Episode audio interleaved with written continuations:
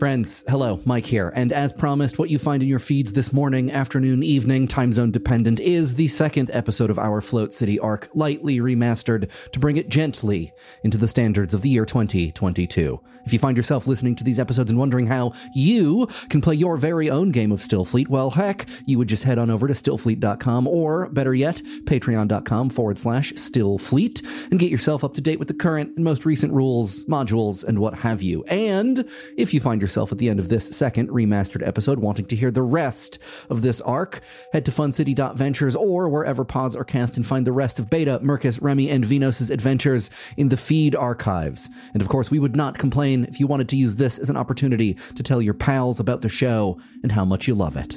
So, on that note, hope you have a great day, a great week, a great month, and we'll see you in July with new Fun City episodes. Mike out! In the far future, faster-than-light travel is possible via portals called Stillworks. Human and alien civilizations travel this way for millennia. Trade, war, and technology proliferate. Countless societies rise, thrive, fall, and vanish. Eventually, almost everyone forgets the secrets of the Stillworks. Almost. three hundred years ago, the Worshipful Company of Stillfleeters is formed on Spindle, a space station of unknown origin.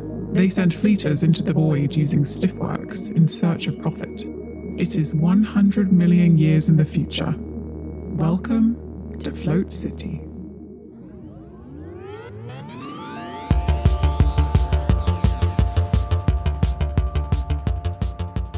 Previously on Float City, Beta, Mercus, Remy, and Venos are sent to Rigamont B, one of the two rocks that make up The Lovers, a pair of planets ruled by a mysterious and powerful trade lord known as the Saffron Anox. On Rigamont B, the team visits the estate of Bas Anveder Asa Toravolt Lerer, a commandant of galactic renown nearing her final days, who has decided to return her war spoils to their rightful stewards. The team's refactor Algar instructs them to retrieve the vascular multi-object, and to also grab whatever else they can along the way. The team procures the multi-object, but in the process, they also set free a number of the Anveder's prisoners, including an ancient, intelligent war machine named Nearer the Sun Than Is Advisable, a murderous void elf, a terrifying, dimension-traversing Ilithnari, and a friendly Horajun named Oat. Beta pilots and then pockets Nearer the Sun.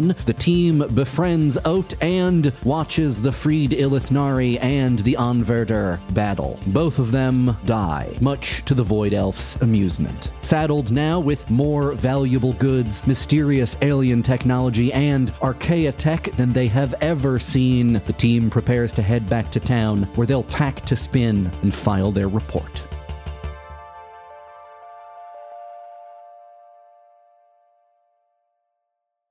Before we go anywhere, just like assessing the situation and knowing we're in somewhat of a safe space, Beta would probably take account of everyone's health, since she's kind of uh, the team healer, medic, therapist. Um, who's who's in the worst health? I vote Remy. yeah, I, mean, I have a I, feeling I, Remy. I have twenty out of twenty-two health. He's like oh. fine. He just feels sick. If you have something oh, for nausea, though, if you got anything, he like he looks visibly sort have? of like nauseous. So if you have any like space Dramamine, that would be tight. Um. Let's see what I have. I have anti-inflammatory pill-like bugs. They're called uh, sunshadow aphids. Um, aphids. Aphids. I don't know what an aphid is. It, um, it's an, a pest, in fact. Keeling oh uh, well, uh, hello. um, uh, she's like she's looking right over Oat's. Uh, oh, I, I, I, Oat walks down a set of like little stairs out at the front door of the estate, and every time his knees bend, they go pop, pop. Sounds like he's, he's stepping on little balloons. Uh, I, you know, I'm doing all right over here, but uh, yeah, if if somebody's not going to eat those sunshadow aphids, I would not say a no to one. My joints feel like they are made of very thin glass. Uh, yeah, I mean, it seems like you've maybe had a day. I've had a lot of days. Or maybe not enough days. You've had one long day that kind of sped by. Sped by. Oh, yeah, you could say that. Thank you so much for this. Karash. Yeah, you get a, a D eight health per dose, uh, but you can only eat two per day before puking violently. So I just gave you one. Okay, great. Thank you. Mercus is uh, looking at the Zog uh, and looking at the packs and then counting, just like, hush, hush, hush, hush, hush, hush. I think we have only four Zogs here. Mister Oat, would you like to share my Zog? I am honored to ride on this creature with you. Okay. Hup. And Mercus, like, hups, like, leaning back on the bat on his uh, third boot and, like, hoists up. Okay, yeah, you guys, uh, does everybody mount up on their Zog and head out? Mm, mm-hmm. Yep. Yes. Yeah. Do okay. I do yeah. I ride behind you? Do you mind? If, do I hold on to the saddle? Do, help me out here. I like to navigate. Oh, do you want me to hold the Zog? I'll reins? be in front. Okay, you. So you're driving and navigating. Uh, aye, aye, Captain. Beta gives uh, N T S a little kiss and puts it in her pocket. uh, it's like it's like kissing a, a dense, uh, very expertly chiseled rock. Yes, she. It's, ki- she it's likes kind of that. warm. Yeah, it's a, it's a little it's a little warm, but it doesn't react in any way. Remy hops up and immediately passes out. You ride your Zogs back in the direction of the town that you arrived in. Um, it again is you know an hour and forty-five minute, two hour journey, so you have a little bit of time. Remy takes a nap. Anybody else want to do anything of note on the way, or you just want to sort of zone out and think about your your last twenty-four hours? I mean, Mercus is just leaning forward and apologizing quietly to the Zog. I'm very, very sorry again. I know there's two of us now. There's two of us now, and I know that's more burden. I'm very, very sorry. Very, very, very, very, very sorry. Mike, I want to know how much Venos would know about the es- Escher-esque blade. Is yeah, this something um, that's just completely mysterious to him, and he wouldn't be very likely to use it without uh, some experimentation? Or is this something he's like, oh, yes, an Escher-esque blade? Wonderful. It is, yeah, it's questionable whether or not you have ever held one before, but I mm-hmm. think because um, as a conscript and a tremulant, you uh, have a relationship with the archive that you mm-hmm. would know what it is. Okay. So you, yeah, and, you know, you saw... E- You saw it being used by the yep. Ilithnari twice. Um, so, yeah, even if you only knew about them by reputation, it is likely that at this point you're like, oh, that's one of those. That's an Escher-esque blade. I know what that is. Okay. Um, and so, yeah, okay. I would say, yeah, so you would know also probably roughly what it takes to use it, which is that right. this is a very physically draining object to use. Um, when you unfold it is is sort of what it's called. You're kind of expanding its dimensionality. Uh, mm-hmm. Like in the first episode, you know, we talked about how it unfolded from a bone into a talon. And that's yes. kind of like a metaphor. It's always occupying um, multiple dimensions at once. And when you quote unquote unfold it, you're asking it to focus on one dimension. And that right. is the dimension in which you then use it. And you know that that use is difficult and that it, cre- it requires a lot of concentration. And in game terms, this means that it costs one d twenty grit to use. Whoa. Okay. And you ha- and you have to pass a reason check of nine. Wow. I see. Oof. Okay. Uh, but when you use it, you then open up a portal directly into the Escher-esque. Okay. And then that means I can come out wherever I want. Uh, it means that you uh, can you. It means that you enter into any point in the Escher-esque. Once you okay. are in the Escher-esque, you can use it again to open up a portal back into three space. Right. But you cannot use it to go directly from three space to three space, or from a point in the Escher-esque to another point in the Escher-esque. So if I want to get to the Escher-esque and back, that's two d twenties worth of grit. And two, and uh, two yeah. pass nine, pass a nine reason check. Okay, that's good to yes, know. Sir. Okay, cool. So he just um, respects the object in in his pocket and rides happily forth.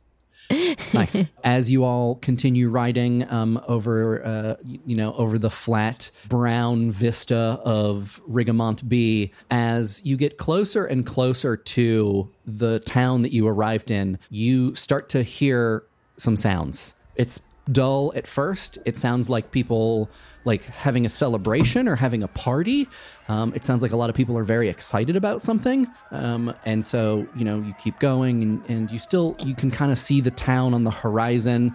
And when it starts to come into view, you realize that they're not shouting in celebration. They're shouting in terror and in pain. And you can see that the town is different in a lot of different ways. First, parts of it are on fire. Mm-hmm. Uh, there are some of the small wood construction buildings that you walked by and that you were in earlier are just completely aflame.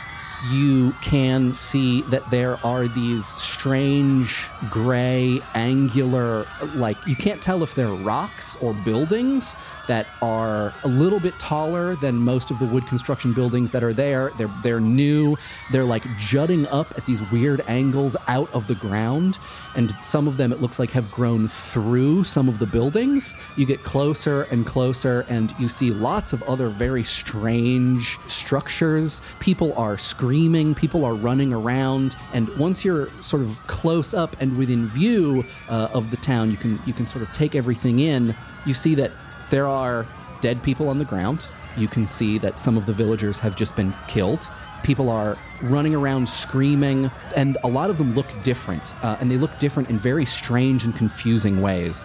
Some of them have um, hair for hands. Hmm. Um, some of them, it looks like their heads are on upside down, so their chins are where their foreheads should be.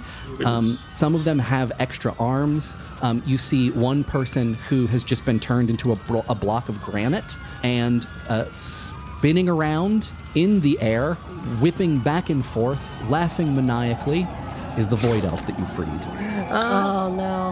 Uh-oh. At the edge of town, you can see also there is this very tall and broad-shouldered person wearing a long golden robe, uh, and there's some bulky plate armor that is on top of their shoulders, and they're wearing a high kind of like crown or a tall hat that's also bright gold. You can see that the surface of these things are rippling in the wind, and they're pointing, and they're barking orders, and they're shouting at a small detachment of Um, armed riders and marines that are also running around the town, riding on zogs, going back and forth.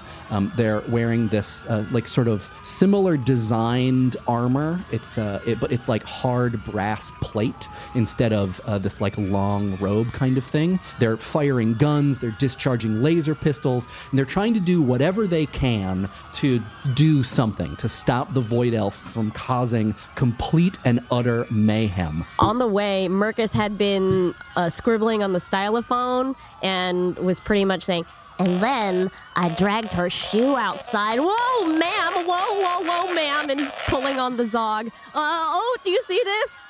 As uh, as Mercus says this, the Void Elf sort of screeches to a halt mid-air, and it's in the weird battle armor that you saw it blink into existence in twice in the Anveder's estate. Uh, it's kind of like a mecha suit, except the bottom half of it is a is a black, spiny, almost flying saucer. It doesn't have legs. It's just a like a dish with a bunch of weapons on it, and it it. Sp- careens to a halt mid-air, like it's just caught you, it sees you, flies over to you, and hovers directly in front of the group of you and says, "What up, chuckle fucks?" And then throws another grenade at your feet, uh, and then zooms off.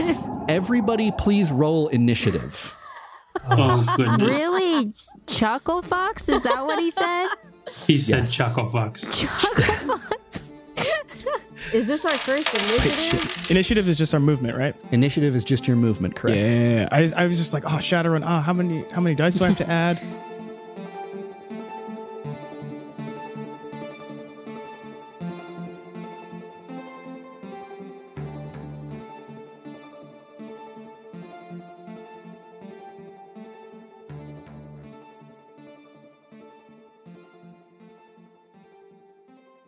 appropriately, given uh, the fact that it seems as though Murkus was the first one to notice the destruction and the Void Elf. Uh, Murkus, you act first. The Void Elf has just thrown a grenade at your feet. And you see probably like, I don't know, I think you're probably fifteen or twenty meters away from the very edge of town. And between you and that point is the uh, the person who is dressed in all gold and is barking orders at the Marines. And the Marines are just out in the town somewhere, in various places around the town. Murkus bobbles the stylophone, and uh, you can just hear it, whoa, whoa. And uh, with some swiftness, he jumps off the Zog, does a quick spin, and each of his duck boots are actually club-like weapons, and uh, swings the tail duck boot uh, like a golf club, trying to hit the grenade uh, behind, you know, where we just came from, like away from us. What's higher for you, combat or movement? I think they're the same. Yeah, mine are just the same. Uh, so yeah, I would say roll whichever one you like. I guess roll roll whatever that amount is, and if you get a six or higher. Oh no! No! Oh no! Murkus got a four. Murkus, you miss. Uh, you take a take a swing back. You take a big wind up, but I don't know. You just you whiff it.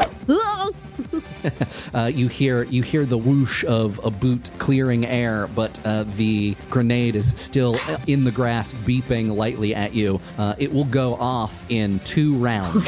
Oh, um, and I will remind you, it does two d twenty damage in a six meter radius. Nice. Um, the Deva, who is the lieutenant in the gold cloak, the gold gown, is just going to roll uh, to basically command command their troops. And they did not do well. Okay, the Deva, oh, no. the Deva is pointing and saying to the troops, like, Detachment A, go around left to the back of the town, and Detachment B, go through the center and try to cut him off at the pass and go and try to do, you know, is like trying to basically explain like a pincer movement. But there's just, there is too much chaos. There's too much going on. In this moment, the Void Elf uh, just points, makes a very complicated hand gesture and points at a portion of the town. And one of the buildings turns into, uh, none of you would know what this is. Actually, maybe Remy would. One of the buildings just turns into a C V S. Yeah, I think this wakes him up. He's just like, what the fuck?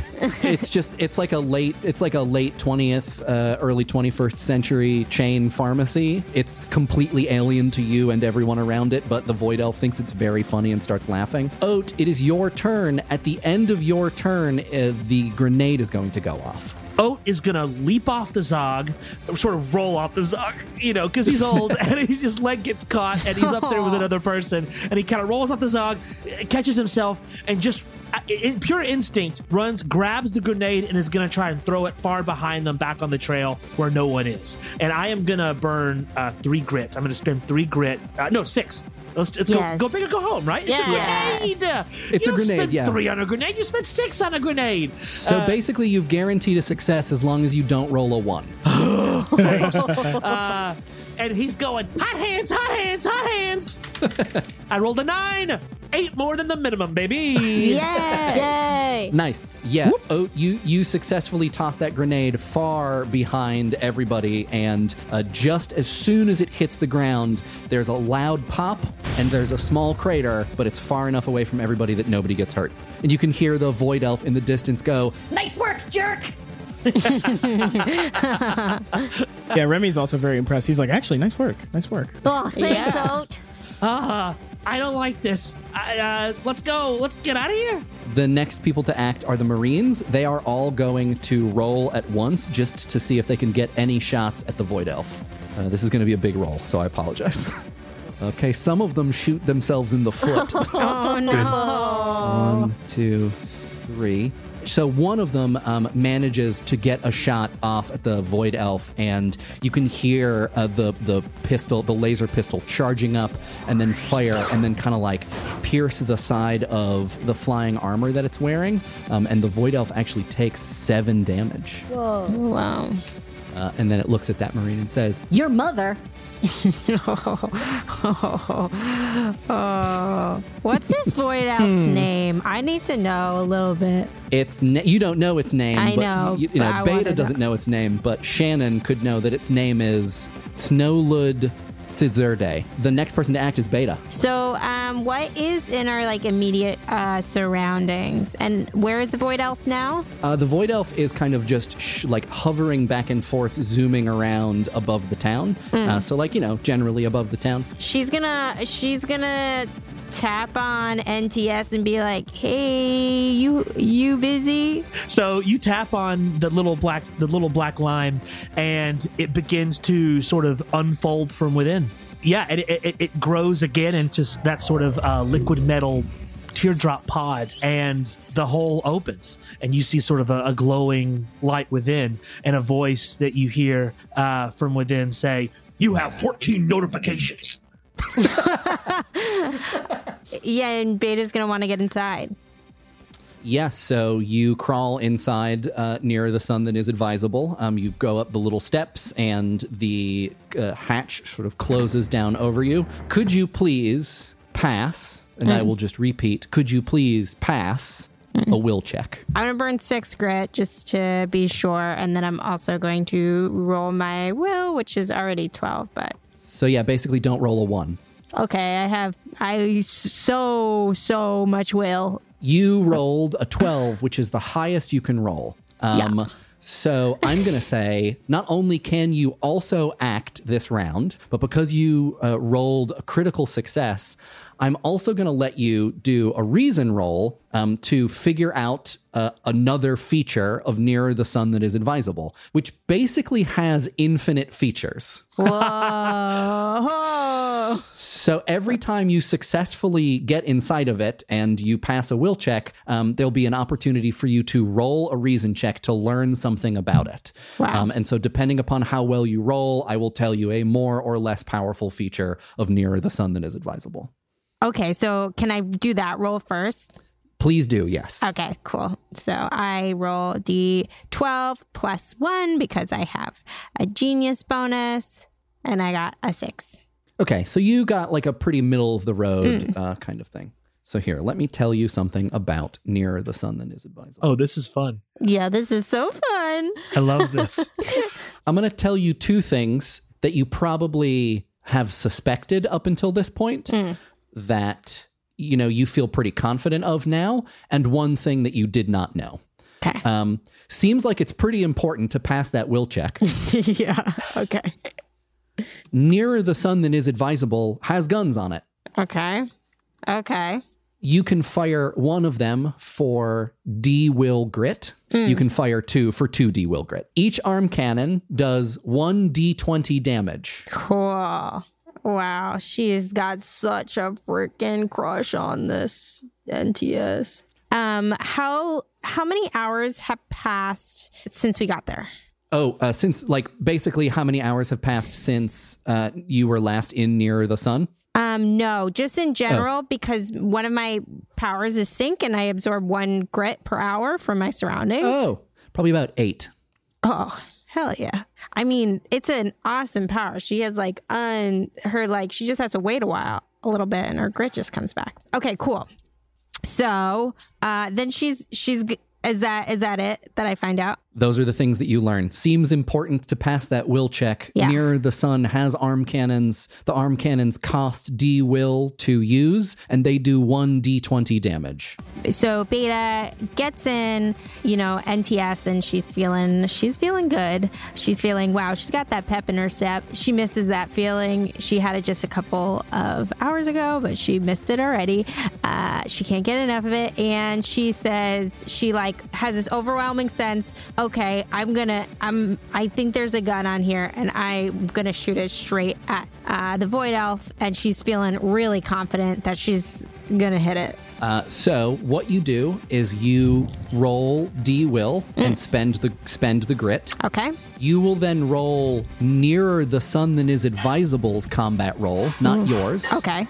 And then if you hit, you will roll to damage. So you will lose the grit regardless of whether or not Nearer the Sun connects. Does that make sense? Yes. Okay. So D so, will. Okay. Eight grit. But that's okay. I just got that from the environment. Okay. And then I... So, okay, go ahead. So now you are going to roll Nearer the Sun's combat dice, which is one D twenty. Oh, okay. Oh. Let's hope this works. But she doesn't say that. She says... This will work. She says, see you later, chuckle boy. ten? The Void Elf will dodge and rolled a four, so he did not dodge. Yes! Ooh. You should roll one d twenty for damage. Okay. Oh. Hell yeah.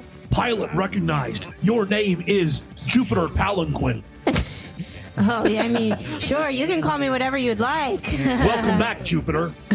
Thanks. Nine. Nine. The Void Elf is going to spend some grit, and you do six damage.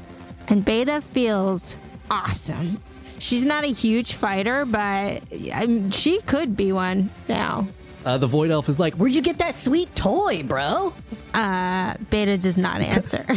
It's kind of bleeding a little. Oh. Remy, you go next. Uh, yeah, Remy's, uh, he, he sort of stumbles off his Zog because he, he, he's feeling less nauseous, but very, like, sort of hungover, um, from using, uh, from using Cloud. Um, d- so is it immediately obvious how to use the Anveder's pistol?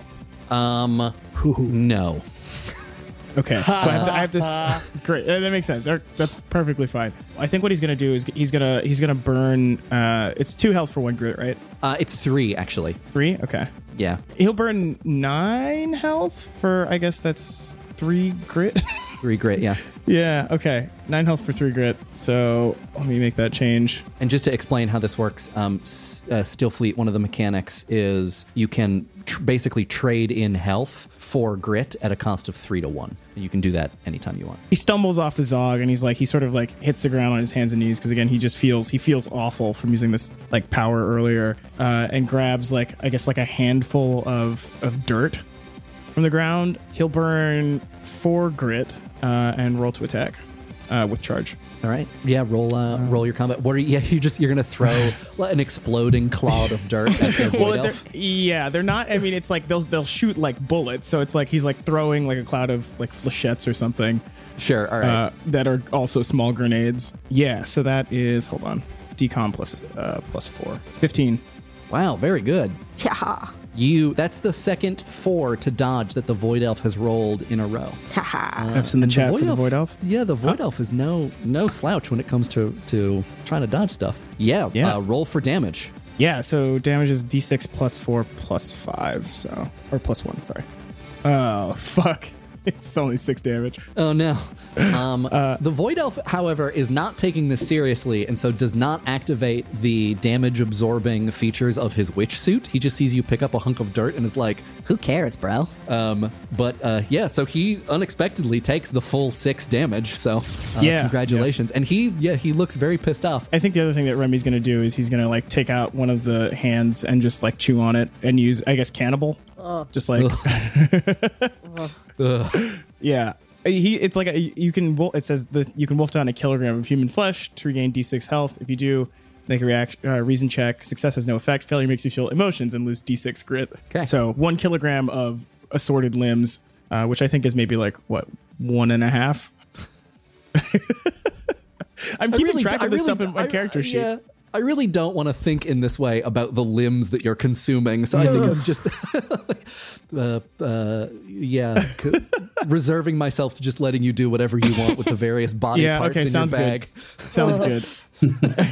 He's just like, uh, you know, he's he's not bothered by it. Like he's like, there's all this chaos around him. He just feels really bad and like doesn't. He's like gonna do his part, but doesn't really care that much. He's like, ugh, ugh, I feel terrible. I can't concentrate on this battle. I need to eat.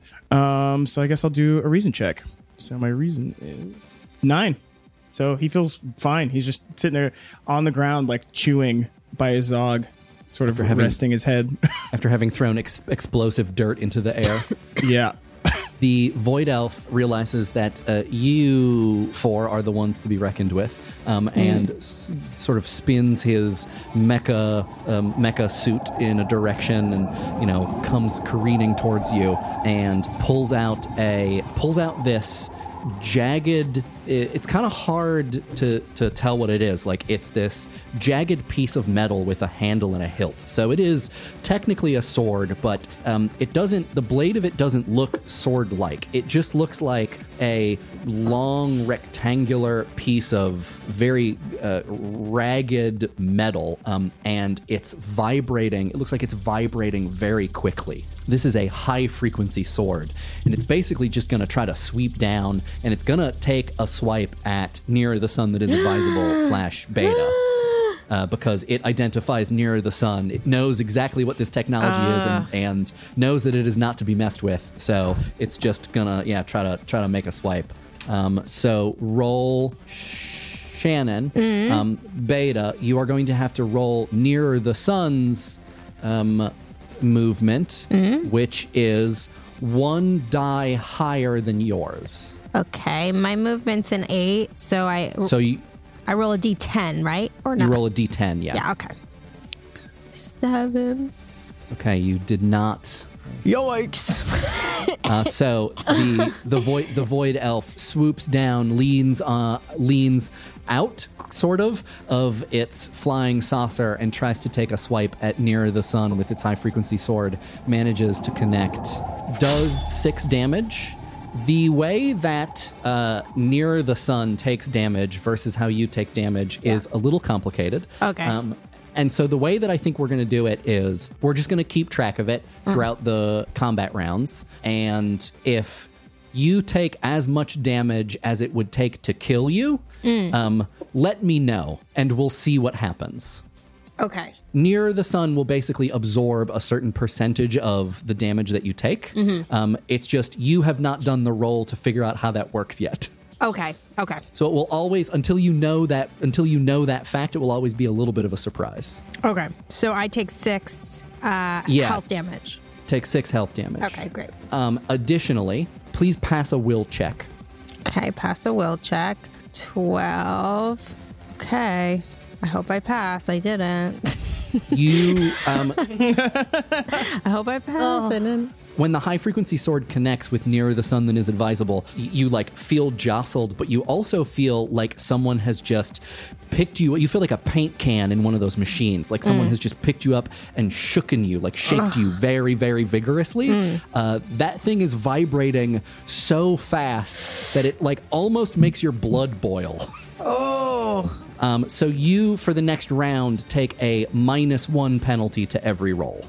Okay, that makes sense. Oh, I don't feel so good. Threat level Dandelion. Permission to execute Nihilist Protocol. I sure. Permission granted. Uh-oh. Weird call, combat. uh, well, we'll we'll see what happens. Yeah, um, we'll see what happens. Venos, it is your your initiative. Uh, Venos was happy to let everybody else deal with this um, until the Void Elf just attacked his friend. Um, he thought that this was kind of just a gamer shithead that was just having fun. So Venos um, turns his palms facing up, and he, and he points his head down towards the ground, and then he slowly pulls his hands and his fingers in towards his body, and he says, and then you hear... Everybody around him hears a trickling sound. Um, in the language he spoke, he said the words, slow the river. And what he just did was cast a spell that uh, allows um, everyone who is going to be playing after him to take their turn twice. Um, he's effectively slowed time down for as many rounds as he chooses. Um, this is actually the perfect uh, round order scenario for this particular... Because yeah, the Void Elf will go last, yeah. Yes. Mm. Um, and he also gets shit. to choose a number of rounds, so he, you know, it helps that the we have uh, six people um, next who are un- uninterrupted uh, to go against the Void Elf. So instead of six rounds against the Void Elf, we now have twelve. Um, what... everybody finds is that they can move at normal speed, but clearly everything else uh, is going twice as slow. It's a very odd experience. If you were to do experiments in this space, you would find very weird numbers in all of your lasers. and and, uh, um, and so he will be doing this for the next six people. I have to burn eight plus X, which is the number of rounds I want this to happen for, which is the next six rounds. Uh, grit, so that's a total of fourteen grit he just spent. And wow. um, the trickle wow. sla- the trickle sound goes for each of the six people that this will apply to, and then it slowly fades away, and their next turns happen twice. I get to self-destruct twice. Probably. Yes. Holy shit. Uh, Nick, just a point of order, just yes. so that I understand. The Void Elf rolls like normal. He just only gets one one round, right? Yes, because because Slow the River allows you to choose the number of rounds. Uh, and I'm guessing a round in this parlance is a turn, right? Yeah, so like Mercus will go twice, Deva will yes. the Deva will go twice, Oat will go twice, the Marines yes. will go twice, the Be- Beta will go twice, yes. Remy, Remy will go, will go twice, twice, and then if the Void Elf is still alive, time will speed back up again, yes. and he will go once. Exactly. The moment that Remy is finished, that's when time clicks back to behaving normally. And so let's say in the next round, Mercus uh, wants to throw a grenade or wants to fire a gun. I don't know if Mercus has those things, but just for the sake of argument, you know, mm-hmm. wants to attack. The Void Elf will still roll his movement die to dodge the same way, right? Yeah, this is this is interesting because, um, yeah, I, I think so. I think I think you, okay. you would ha- have to. Otherwise, this would be a much more overpowered power if yeah, he had I mean, no and recourse. I think that- Yeah. yeah, and I think that owes to like your description of it being very strange to behold. It's mm. not just that time has slowed down; it's that like there's two times happening at once, right. and they are, and that, and both of those times are only subject to certain people. So the Void Elf is like moving at normal speed, but only gets to act once, whereas everybody else gets to act twice. So it's like you've you've like folded two right. two eventualities on top of one another. It's like a double exposed moment. And exactly, and they both and they both happen. So yeah, um, it is yeah um, a little bit like um, so sort of a, a, a quantum type event, kind of kind of right, yeah. kind of it happened and didn't happen kind of uh, thing. So yeah, that's that is a better way to look at it because you will see two reactions to all of their moves, um, but time will go back to normal, so uh, the Void Elf won't be able to do two actions.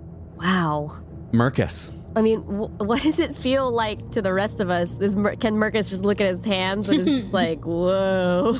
Yeah, I mean, I guess you just, you feel like you, you, yeah, you feel like there's, it's like a strange combination of you feel like there's two of you or you feel like one of you can do twice as much in the same amount of time.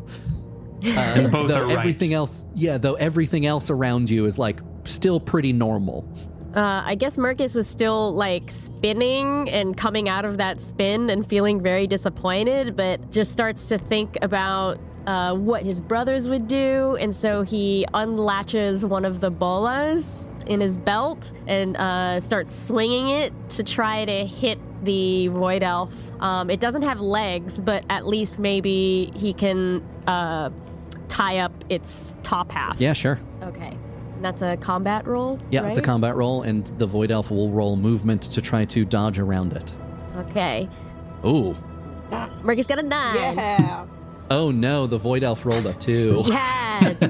Wait a minute. Okay, so yeah. uh, if the target is hit, so that was hit, right? Yep. Um, they must make another move check against six. I know they don't have legs, but against, uh, you know, if they, if they fail, they still trip and fall.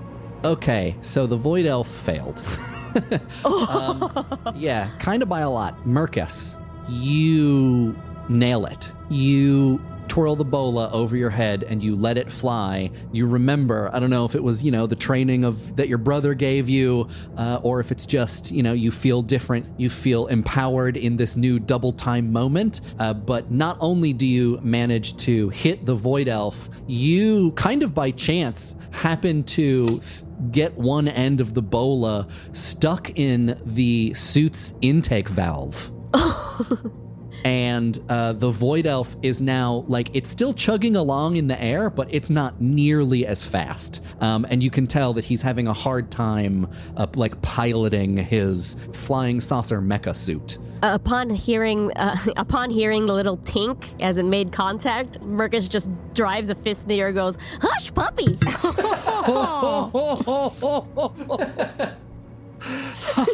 Big day at the catchphrase factory, huh? Yeah. That you got a banger. It's a song of the summer, Jen. Puppies. Uh, uh, you can hear the Void Elf just swearing up a storm. Does he take any damage from this, or is he just kind of waylaid a little bit? Oh, yes. It is a D two. Me, okay. I'm just... Yeah, uh, he just takes... He's going to take two damage. Yeah. And you get to act again. Ooh, oh, boy. Uh, so it's still in the air? Yeah, he's, um, it's kind of like making that sound, uh, the super future version of that car sound from old cartoons where it's like, oh. um, it's like backfiring and sputtering and trying to intake air to keep it afloat, but it's having a hard time. Okay. Mercus is going to try another spin move, but this time is throwing kind of like a hammer throw with the, the tail, with his tail. So as he spins, the, the baby duck boot goes flying toward the Void Elf. Okay. Willing to sacrifice a boot. It's kind of a big deal, oh, right? An eight. The Void Elf can't beat it, uh, so you hit it. Yeah, he rolled a four. Okay, and damage is D four, so roll one D four. And a one. uh, you you beat you beat him on the head with the boot, and you can tell that it didn't hurt him a lot. But like he's really pissed about it. Yeah. Now. Like you've emba- that's embarrassing. I mean, but to Mercus, this was a rousing success, and he's just doing a little like dance. The Deva acts next, the, the sort of lieutenant in the gold robe, and you can see they kind of look down at their hands. They're getting uh, oriented, reoriented in this new sort of like strange double moment. And the Deva turns around and looks at Mercus and is like, no. Looks at Beta and is like, no. Looks at Remy and is like, maybe. Looks at Venos and is like, oh. And kind of gives Venos like this very, like nearly imperceptible, very tight nod. It's just like, mm. mm-hmm. And the Deva like reaches their arms out, kind of like they're h- gonna hug someone, and then slowly brings them back in, um, as though they're they're drawing energy from the environment, just like hunching their shoulders and tensing their arms, and then juts an arm out really quickly with a flat palm, thumb up, and just points at the sputtering, embarrassed uh, Void Elf. It doesn't say anything, and you don't see anything happen. It, it looks like they're directing some thought very carefully and very intensely at the Void Elf. Hold on one second. They get a disappointed look on their face, oh. um, and drop their arm down, and they sort of like shake it off, um, like they're uncomfortable or like, you know, something didn't go right. They just repeat that again. They do the same thing. They brace themselves, widen their stance a little bit, close their eyes, take in a deep breath, put their arms out, tense them, bring them back in, and do the same thing. Jut a hand out, point it at the Void Elf, and this time they're going to burn some grit. Oh my god. No. No. Mike, just let him do it. But he, it's eight. It's that eight. Was a, a that was a success, all but right. It was one off from a failure. Yeah. Oof. You can't see anything. You don't see anything happen uh, between the space of the Deva's hand and the several meters through the open air that leads to the um, to the Void Elf. Um, but if you look and you look up at the Void Elf, you can see the sputtering, sparking, and l- like lilting, like it's it's kind of like s- trying to heft itself in the air and it can't do it. The armor starts to ripple.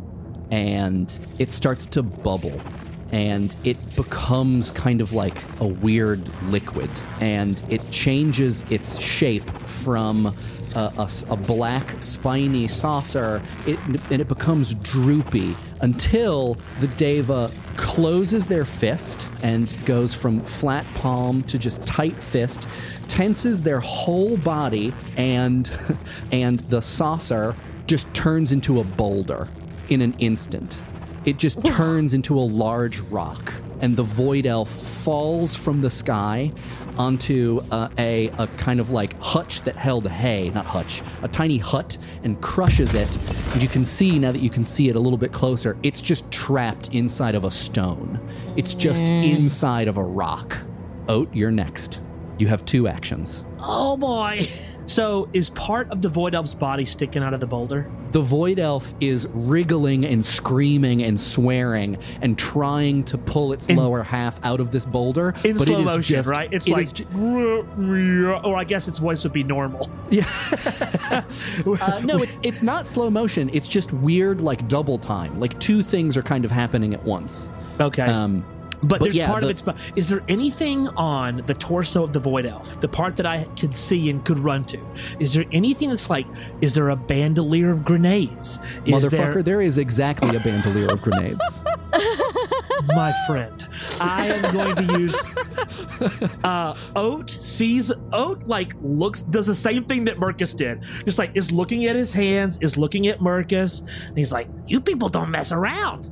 And he, he realizes that he can do double, and oh, he gets so happy because he's gonna do something he hasn't done in a long time, which is steal. So steal is a class power that Oat has, uh, and I'm I'm gonna uh, burn D eight grit. Leave it up to the, the dice gods. Five. So I'm going to burn five grit and then uh, roll my movement to add. Now, it says add my level check. Does that mean just add my level number? So roll movement and add your level and and get a six or higher. You got it. Um, and you already have, Oat already has a bonus to movement, so yes. You can also use that.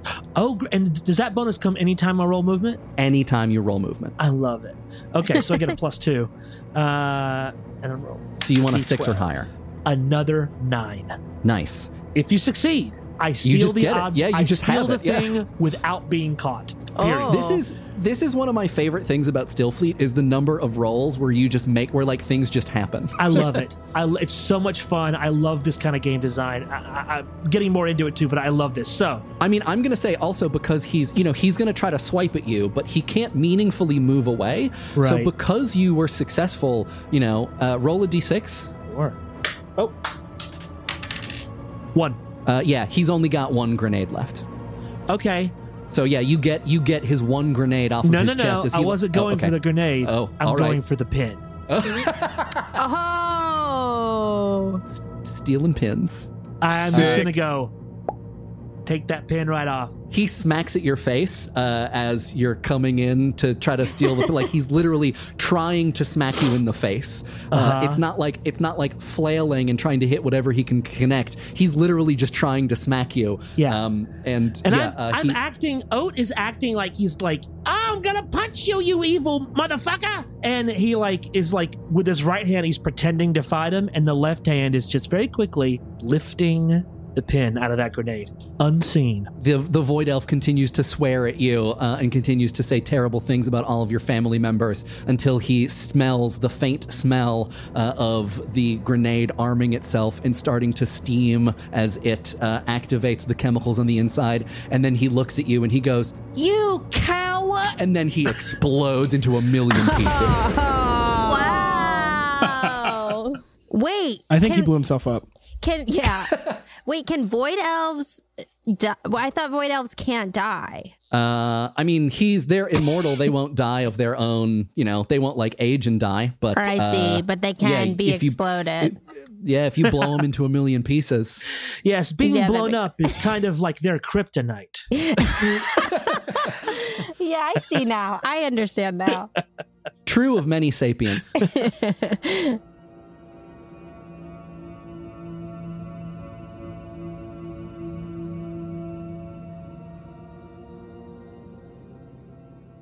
We are out of initiative. Threat level detected. Threat level now at Lazy Susan.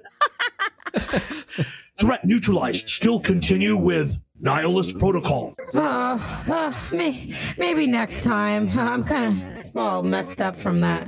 This continuity found to be in low priority. Deactivating. Oh. oh, oh, oh. You are pooped out the back of this thing, oh. and then it shrinks back into its little black metal lime. Uh, yes, there's a little lime sort of floating at about chest height um, that yeah, formerly was nearer the sun than is advisable. And then Beta says, ugh, you are just so busy. What a busy, busy body. Kisses it on the top and, of its head and puts Thank it you. in her pocket.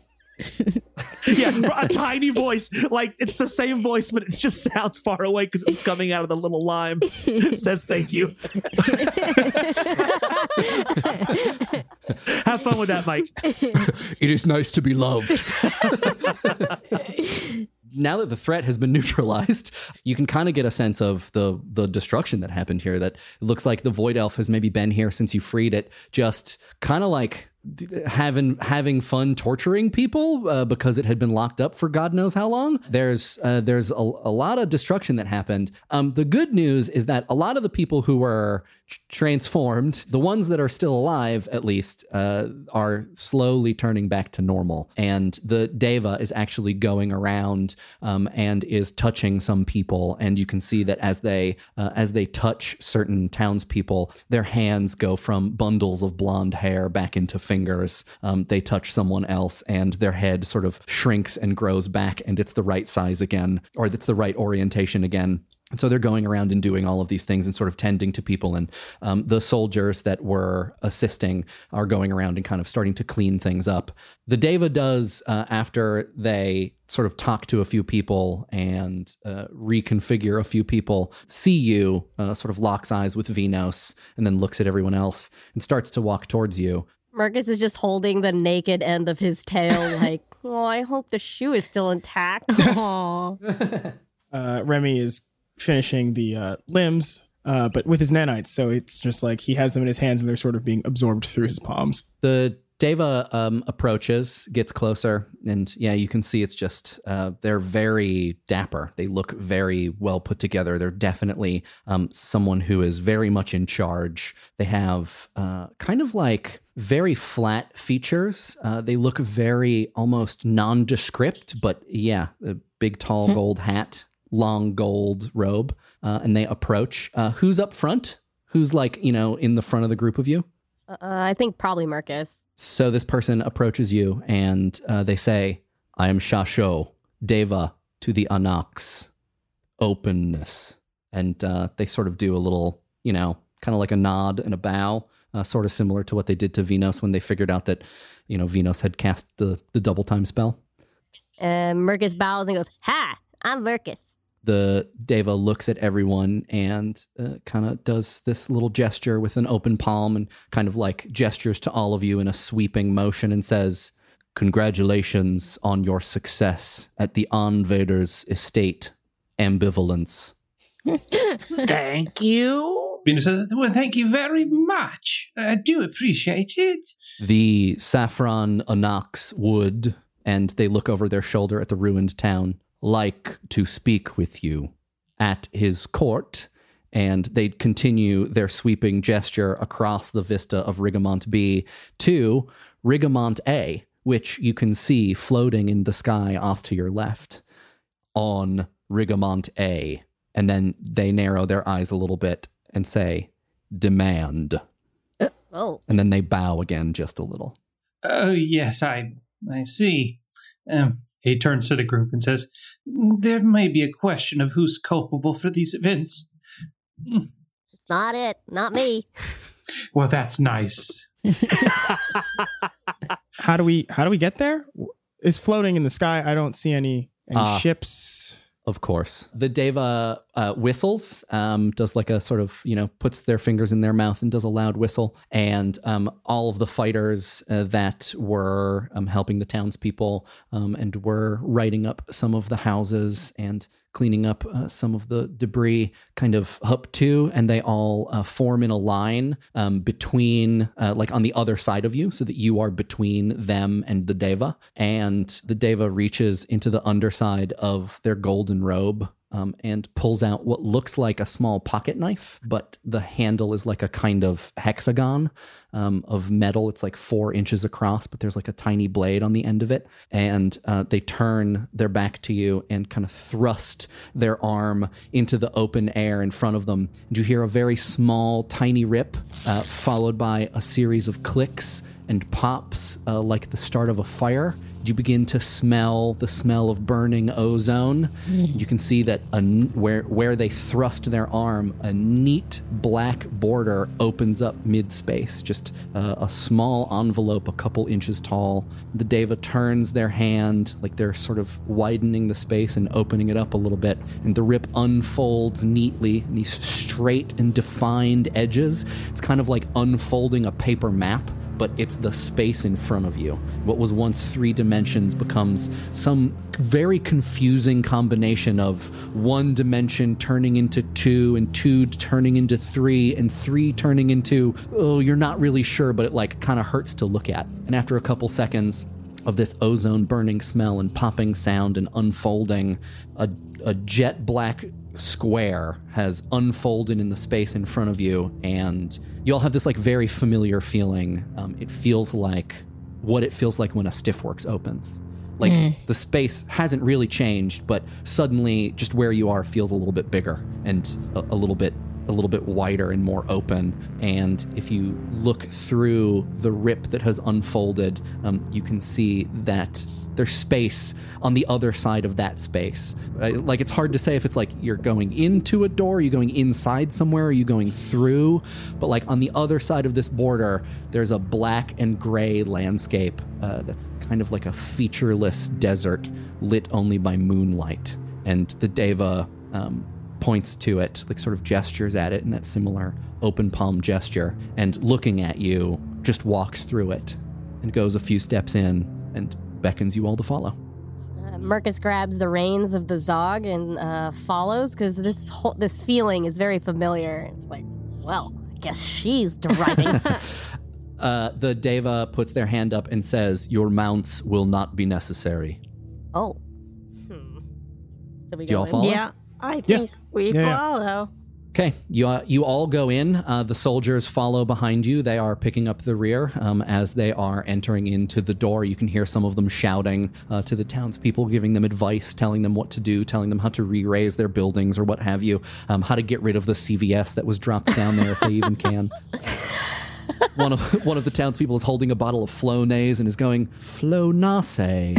Hmm. Because they can um, read English? Hmm. You all step into this dark blue, gray, white, black, confusing landscape. You have all stepped into the Escher-esque. Oh.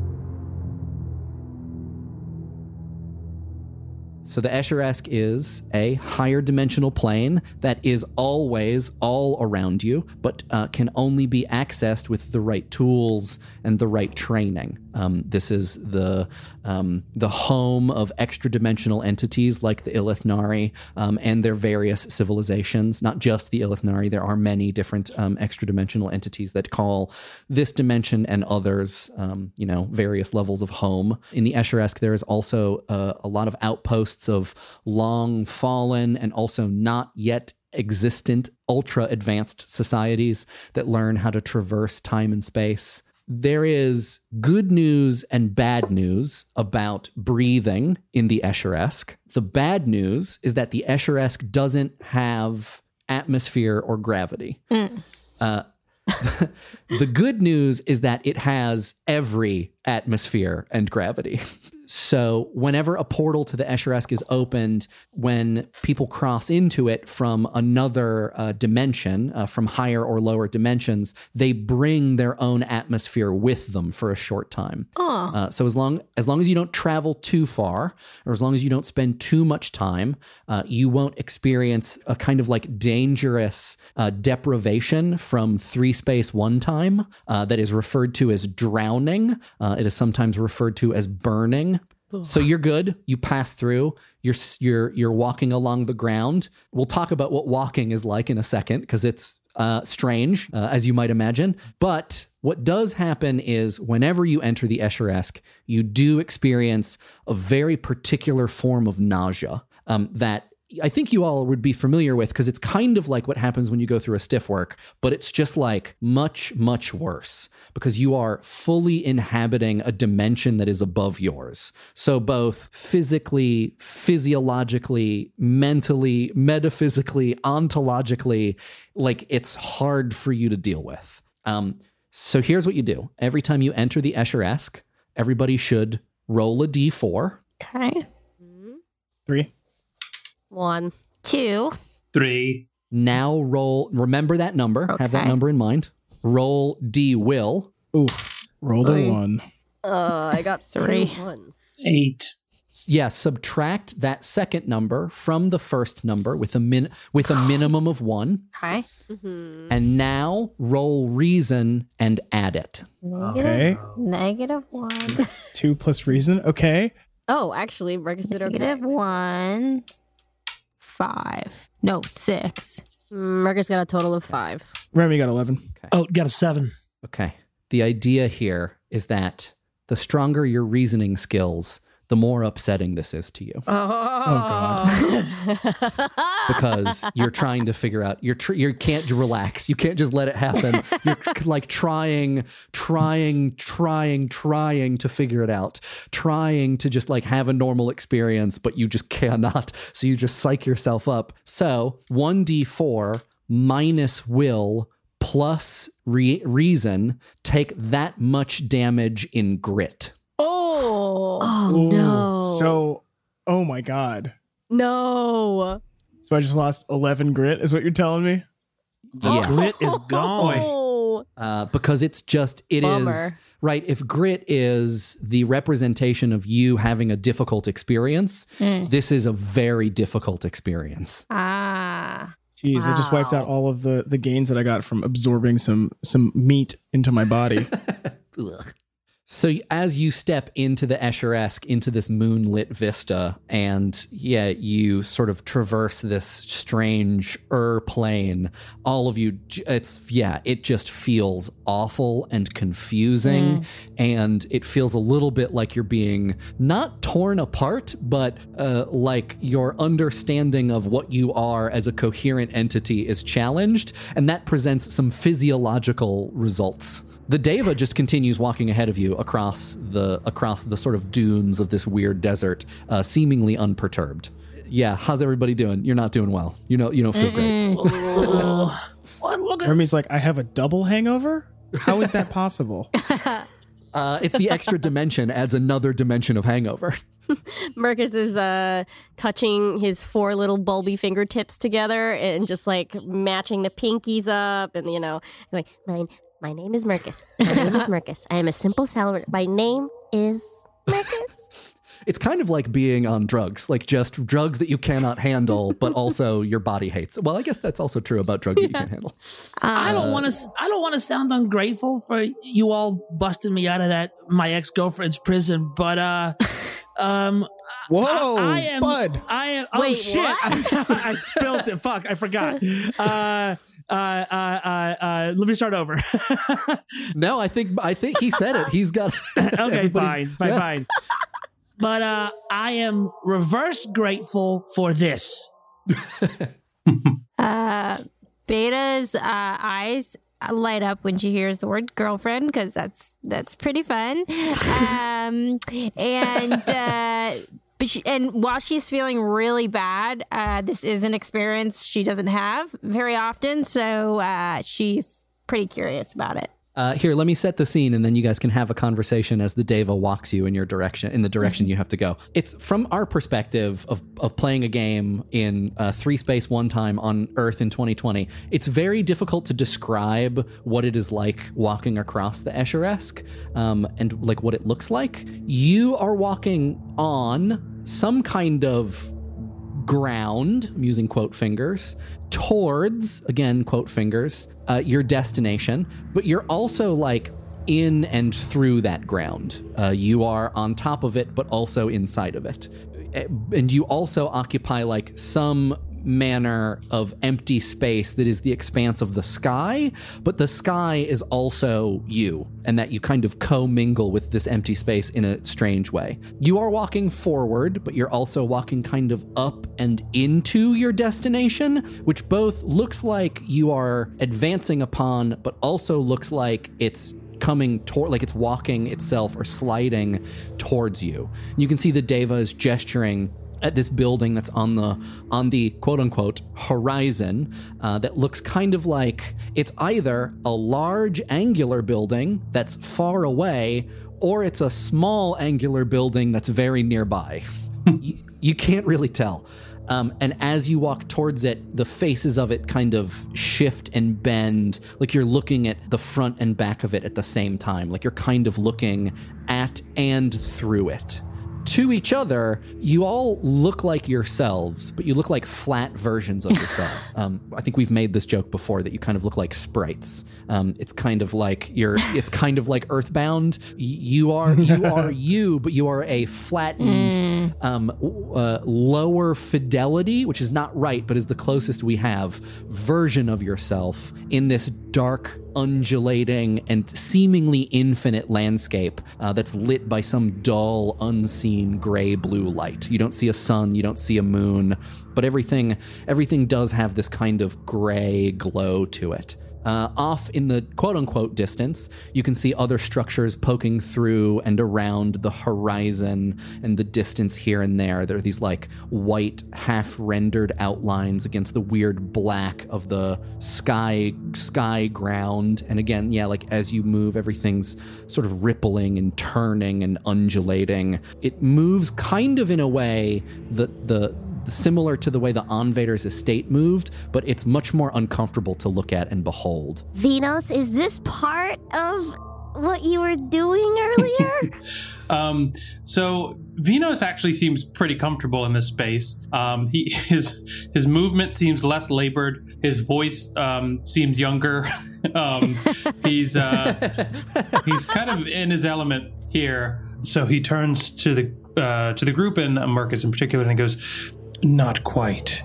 Um, gang, I believe we should get our story straight. They're going to want to pin all of this on us, as it should be. It is our fault we released all these dangerous prisoners into this world. We must blame the Void Elf." Sounds good to me. Yeah, Ren's yes. like, yeah, whatever, dude. Beta's uh, just kind of taken back by Venus's new voice. Uh, it's very hot. Uh, and she's like, uh, yeah, yeah, wh- whatever you say. Okay. All right. When we came into the prison cells, he was already breaking out. We tried to stop him, but we couldn't. He disappeared. Yes. Yes. All right. Let's go. Oh, my God. Venos is a fucking hunk in the Escher-esque. Yeah. yeah. Oh. it's, a, it's like Stefan. Um, yeah. Great, yeah. So you guys walk. Um, you. Uh, Does everyone agree? Yeah. With yeah, this Remy's plan? like... Remy doesn't care. But Remy's like non-responsive. He's yeah. like, uh. All right. To be you fair, yeah, you have um, you have clouded yourself and lost eleven grit in the last like yeah, yeah like ten, ten hours. So you do actually probably feel like you have a four-dimensional hangover. Yeah, he's not doing great. Uh, I feel like I feel like his if you like his skin is probably rippling very strangely. Uh, the nanites are just doing stuff, but he's like he's he's trying to keep his eyes closed as much as he possibly can. Just because he's like, uh, this is this is a bad place.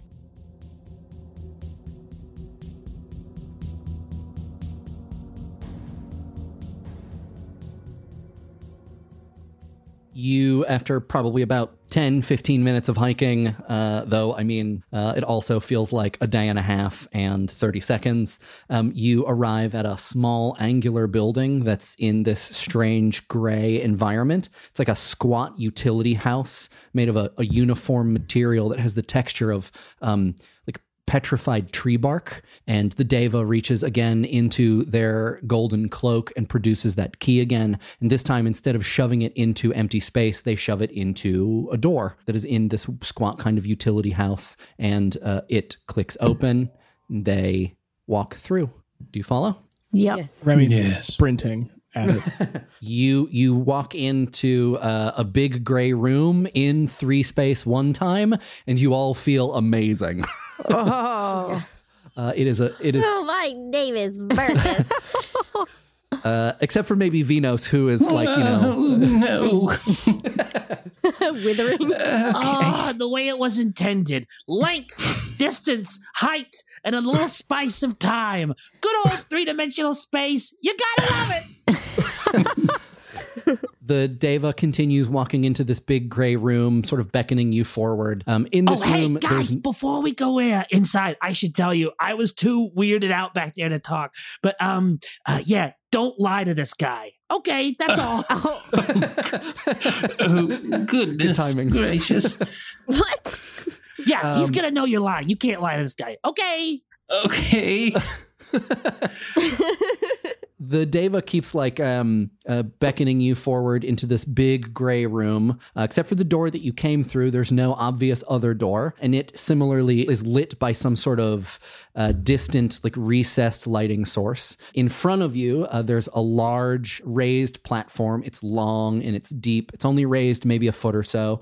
And in the center of it, there's a big chair. It's kind of a sphere with a wide notch cut out of it. Looks like it might be made of stone or concrete or something. Um, And behind it and sort of above it and around it are these large orange rings of another kind of stone or metal, some very rough and heavy looking material. And they're kind of just floating there, as far as you can tell, with no clear like suspension mechanism. They're just there floating in the air, spinning slowly, and they're bright, bright orange. And you can tell that it's they're giving off a very, very intense heat. It's not dangerous. It's not unpleasant, but it's like being very close to a heating lamp.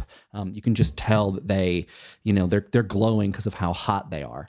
And as you file in, the soldiers file in behind you. Um, you hear the sort of like familiar clicking and clacking and popping and crackling sound of that door to the Escher-esque closing. And the Deva turns around. They close their eyes for a moment. They uh, open them and get a, a sort of like smile on their face. And uh, they s- sort of rise onto their tiptoes and say, "Disarm them." And then they look at all of you and sweep their hand across you again and say, "Apologetic." As they do this, you can feel the small brigade of soldiers behind you start to tug at your backpacks. Um, Remy, they tug at the uh, straps that are holding the Anveder's large pistol around your shoulder. Um, they're going to take, Venus, your Escher-esque blade from underneath your cloaks. No! Uh, they'll take the visor... Uh, Uh, beta, um, they will take the Anveder's sword. Um, they're going to take any weapons that you might have had on your person. Um, they'll take your personal sword, Beta. Remy, they'll take your wooden sword, so on and so forth. Um, they basically just want everything that you have on you. I mean, you can try to fight it if you want, but there are a lot of these soldiers, and they're pretty big. Remy tries to crack a joke, but he's like very obviously sick. He says, uh, "Take me out to dinner first."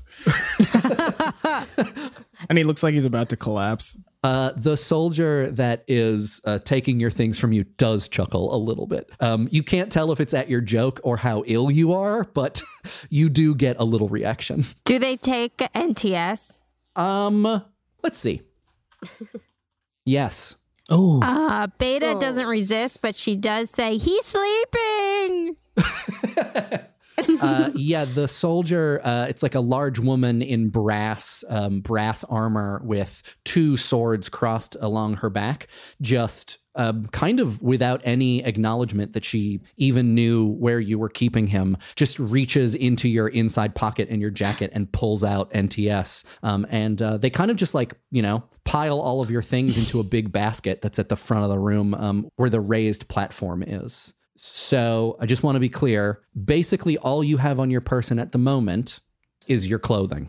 I, I feel I feel very naked without my shoes. Aww. The Deva looks at all of you and says, "Again, apologetic, but you understand." They step off to the side and they just start walking across this large open gray room. And as they do this, in that sphere, spherical chair with the notch cut out of it, a humanoid shape starts to materialize. Um, it's like it's scanned into existence, like it's slid through a minuscule, imperceptible slit in reality, and then it's there. Uh, it's kind of hard, again, to explain how it comes into existence, but it just kind of pops in, and it's reclining, kind of, kind of relaxed, maybe kind of exhausted. It's kind of draped over this chair with its long arms Um, over the sides. Its head is tilted to one side. This is the Saffron Anox. Give me one reason I should not kill you and reclaim the things that you took from the Anveder's estate. Well, I'm tired and I really want to sleep. Remy's just like staring at him or at them. This thing, per- person, um, has no discernible features. Uh, they are like a humanoid shape, but they don't have a face. It's just smooth blue-gray skin. There's no eyes, there's no mouth, there's no hair. They have arms and legs and hands, but at least at this distance you can't see. There's no like uh, folds in their skin. There's no wrinkling. Um, there are no Uh, fingernails or toenails. They're just kind of like a smooth human shape. Taylor, is the Saffron Anox wearing anything? Well, wearing is a complicated term in this instance. Um, okay, all right. He, the, the, the, oh, I shouldn't even really use it's gender pronouns. It's a he. Pronouns. The Saffron Anox sure, is, okay, we'll uh, say is a he. Uh, uh, clothes don't really make any sense for him, but his body, as you can see it, is currently adorned. Um, there is sort of, imagine if you could press a liquid, a constantly moving liquid, into the general shape of clothing. Um, and so there's just sort of this layer of this uh, luminescent orange and yellow luminous plasma, almost like the flame of a candle has been pressed into this thin layer that sort of moves around the same way that liquid in a bottle that you would shake would move around the bottle. It sort of moves in this thin layer around his body, and it, it, it's not necessarily there to cover anything, because as it moves around his body, the entirety of his body is exposed at some point. Um, so while I wouldn't say that he's wearing anything, uh, he definitely knows he looks fantastic. Perhaps it would help if I gave you the vast benefit of the doubt that it's possible that you might be aware of some information that I am not. And I told you that the Anveder was a close friend of mine, and that I'm aware of the events that happened at her estate before her passing. Oh, so you're aware that we didn't kill her? Yes. Okay, great. Sorry, what's this about? I asked you to give me one reason I should not kill you and reclaim the yeah. things you took from her estate. Yeah, well, I said I was tired, uh, and I, I would hope that, you know, like, you give us a chance to sort of, uh, I don't know. I don't know where I'm going with this. I'm really, that dimension thing really fucked me up. I'm sorry, man. I, I just really, I, I, it's like I have a five-dimensional hangover. You really, I, somebody, can somebody else, does anybody... Mercus absolutely cracks and is just covered in like getting like mucusy like all over his body, like he's sniffle, like full body sniffle, and he's like, I'm really sorry I took this pen. I got it for Algar, who is our boss. He's always asking us to sign things, and it's just like a crumpled mess on the floor. It's just all mucusy, and I'm just sorry. You can look in my bag for the pen. Ah, let me clarify further. I do not sit here in any sort of moral judgment of what you have done is right or wrong, but you should understand that while the Anveder and I were close friends, we also had an arrangement, a series of agreements. Specifically, one of our most relevant agreements to this conversation was our agreement that she keep her prisoners just that, prisoners. Actions taken by you have negated that agreement, and you've released some rather unpleasant things onto my twins. Uh, uh, yes, uh, um, but, uh, it doesn't seem that, uh, this void elf is really a problem anymore. And, you know, the Ilithnari is not really a problem anymore. So we'll just be on our way. Not quite yet. Uh, the Void Delve did cause several problems, and while the Devas will be able to ascertain and assuage any of these consequences in time, of course there was an opportunity cost for me to dedicate the resources and attention to solving those problems. Problems of which, I remind you, you were the cause. Yeah. Well, let me speak in the language you might be more comfortable with of the company. Perhaps we can come to an agreement where you serve some sort of utility. Oh, yeah. I mean, I'm used to being a utility most of the time. Now we're speaking my language. What do you need from us? Well, why don't you make the first offer? How would you like to make the situation right? Mm, uh... Well, um... Remy's just clutching his head. He, like, really can't parse this. Yeah, I mean, Beta's down to two grit. Well, um, I mean, I certainly can lend you my knowledge. I I know a lot about the different, uh, you know, orgasmic bounty of, uh, orgas- non-orgasmic. Uh, I said orgasmic, but I did not mean orgasmic. Beta combat, everybody. um, the bounty of the universe. Um, I could help. Yeah, I could give you that. I can tell that you are not a team of negotiators. I, I, a thousand apologies for myself and my consorts here. But you see, we work for the Worshipful Comf- Company of Stillfleeters. And as I have it here in my documents, um, we had every right to be at the estate and, and collect valuables that were up for the grabs. I, I would like you to know there was a large tree growing through the very prison that you said would be holding these prisoners, and with the Anveder gone, it was only a matter of time before these, the whole structure itself was torn asunder and the Void Elf awoken. We simply, accidentally, um, sped up the, the process, and we dealt with the threat, uh, perhaps a bit late, but I just ask you keep this in mind when you consider our sentence.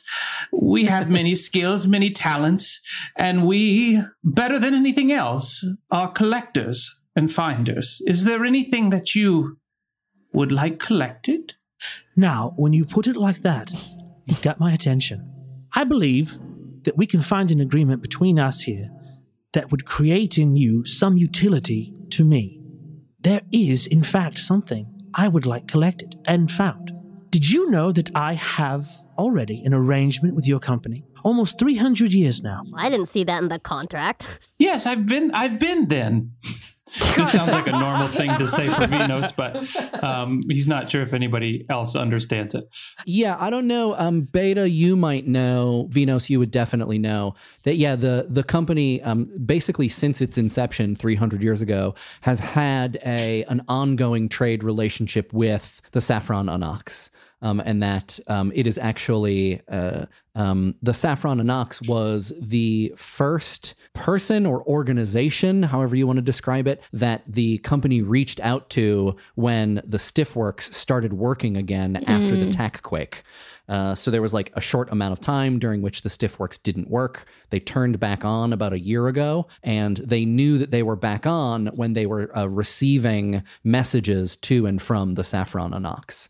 Uh, so he mm-hmm. actually is like a, yeah, a close sort of trade partner of the company. Yes, I, I know a bit about the arrangement. Yes, yes. Uh, how may we come to your assistance? Wonderful. That's the question I was hoping that you'd ask me. Let's agree that you'll do this favor for me, or assistance as you would call it.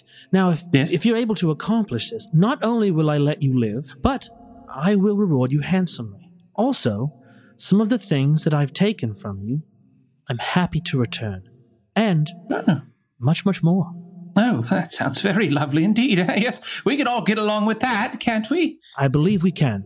So it's yes. an agreement then. We all agree. Well, I certainly do. And do you speak for the group? Mercus is uh, scratching his tummy, thinking and saying, yes? Remy's like, yes. Am I allowed to? Uh, it, Remy immediately uh, says yes. Technically, Mercus, you are the first in command since you are the Banshee. Uh, the, in the in the absence of a factor and a witness, the Banshee uh, is the uh, official representative of the group. Well, if it's an agreement with the the company, it is not. Oh. They're like my parents. I understand. I understand that in many species, the young live quite a long time and form quite important relationships with the older members of the species that raise them and acclimate them to their culture and climate. However, I also understand that there comes a time in many species uh, marked by several rituals, um, different organizations of uh, language or actions, where the young must then leave the care of the older species. I am correct in this, yes? Oh, I guess now's the time. I, I, I would agree. Now is the time. This agreement will be between us here, and you will not involve your superiors, the refactors, the archivists of the company. Is that understood? Oh, yes. Let's remember what's on the line. As he says this, he goes from his reclining position with his arms draped around the sphere of the chair to a leaning forward position with his uh, elbows on his knees that are bent. And it's like in both positions, it he looks like a figure study drawing. It's just like the a weird, perfect representation of a standard man shape. And the movement that he makes going from one position to the next is crisp and purposeful and graceful, and then he lands in a new position and stays there. Um, Mergus unfurls a couple of the, the ear ganglia and looks at the group and is like, yes? Is it yes? Yes, I will follow you into the dark. Y- yeah. And I guess confidently Mergus's ear flaps like flag out and say, yes, you can count on us. Wonderful. Now that you've offered a solution, I present to you the problem. I have been attempting to arrange some trade with Kakudum. You know it, the province home to the Fex. Uh, you might know, yeah, this is a this is like a provincial planet. Uh, the Fex are a uh, like what we would call a raccoon-like sapient. But your employer is unwilling to engage in this arbitrage. And I simply have no idea why. It does seem that there is an archivist on one of your subcommittees by the name of Zestino Navelle. My little spies tell me that she is causing difficulty, and I am becoming impatient. If this matter isn't cleared, well, I would be forced to terminate my contract with the company. However, my knowledge of Zestino Navelle has come to me by somewhat illicit means, and so I'm afraid I would have to come up with another, well, excuse to void our contract. And the only thing that immediately leaps to mind is that recently a platoon of company agents brought a void elf onto my colony. Mm. Uh, you understand the issue. Yeah. And remember, during the thirty years of silence, without any Stillworks at all, our outpost here did quite well. So, what I'm asking is for information about Miss Navelle. Zestino Navelle, see what she's up to, why she is blocking my agreement. Come back and tell me. And that is all. Just to give some context as to what this might co- trigger in the minds of fleeters, this might be pretty terrifying to be asked to like sneak around in company business, mm. especially the archive, which is very secretive. But, mm. you know, um, it seems like, you, you, yeah, you could try to fight this guy. It might not go well. Yeah.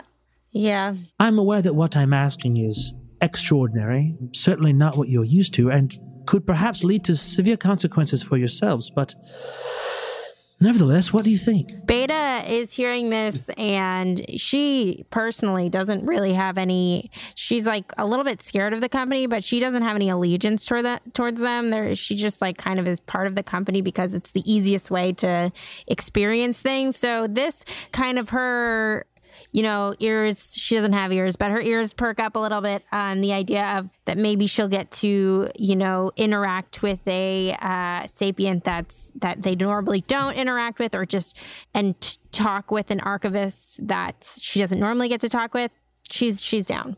Like just on the order of fact finding alone, like Beta's like, hell yeah, sure, why not? Who cares if it's dangerous? I'm going to learn something. Right, exactly. That's great. Yeah. Uh, Vino says, well, it seems as though we'll be in trouble with the company either way. If we lose their whole contract with your group, then we'll be in hot water as it is. That's true. Yeah, Remy's Remy's gonna go along with whatever, because again, he's like, he has two grit, and he's he like that that crossing really fucked him up, and he's he's like uh his brain is like on fire. Everybody, if anybody looks over, he's just kind of like swaying he's, back and forth a little bit. He's like, he's got his head like in his hands. He's just like, get me out of here. So he's like, he nods. I am sensing that we have reached consensus. This is true? Yes. Wonderful. Regardless of the nature of the circumstances that have brought us together, I believe that what we have found today, an agreement and something to look forward to, perhaps is worthwhile. He returns to his posture earlier where he was draped over the back of the chair. And you can't know this for sure, but you feel like he is atom by atom in exactly the same position. Hmm. Now, there is a second matter to discuss. Your things. I will be keeping the Anveder's sword. She was a friend, and I would like something to remember her by. You may keep her pistol. As he is saying this, um, the objects that are in a pile, um, in that sort of like weird basket, um, uh, you know, a couple meters in front of him, uh, just kind of start to float out of the basket and move around. Um, so the sword floats up and moves to the right, and the pistol floats up and moves to the left. You may have her pistol, but listen to me very carefully. Give it to your directorate. They will enjoy it. You'll be rewarded. And besides, you cannot use it anywhere. The visor and the blood cloak you may keep at your own peril. You should not want them, but I imagine that you do, going by what I know of your kind. Now, there's a bit of a question around this one. And the Escher-esque blade rises and begins to sort of float uh, motionless in the air. This blade is a curious object. Are you are you interested in, in, in keeping it? Are you, are you scared of it? Um, well, I have a, Vinos kind of uh, tugs at his uh, quarter moon spectacles a bit um, uh, and looks down. I have a bit of an interest, but I'm obviously not married to the thing. I would like it. Oh, wonderful. Prove your ability to use it, and I will consider letting you have it. It starts to float towards you. Vinos uh, takes, takes it, and he takes a deep breath.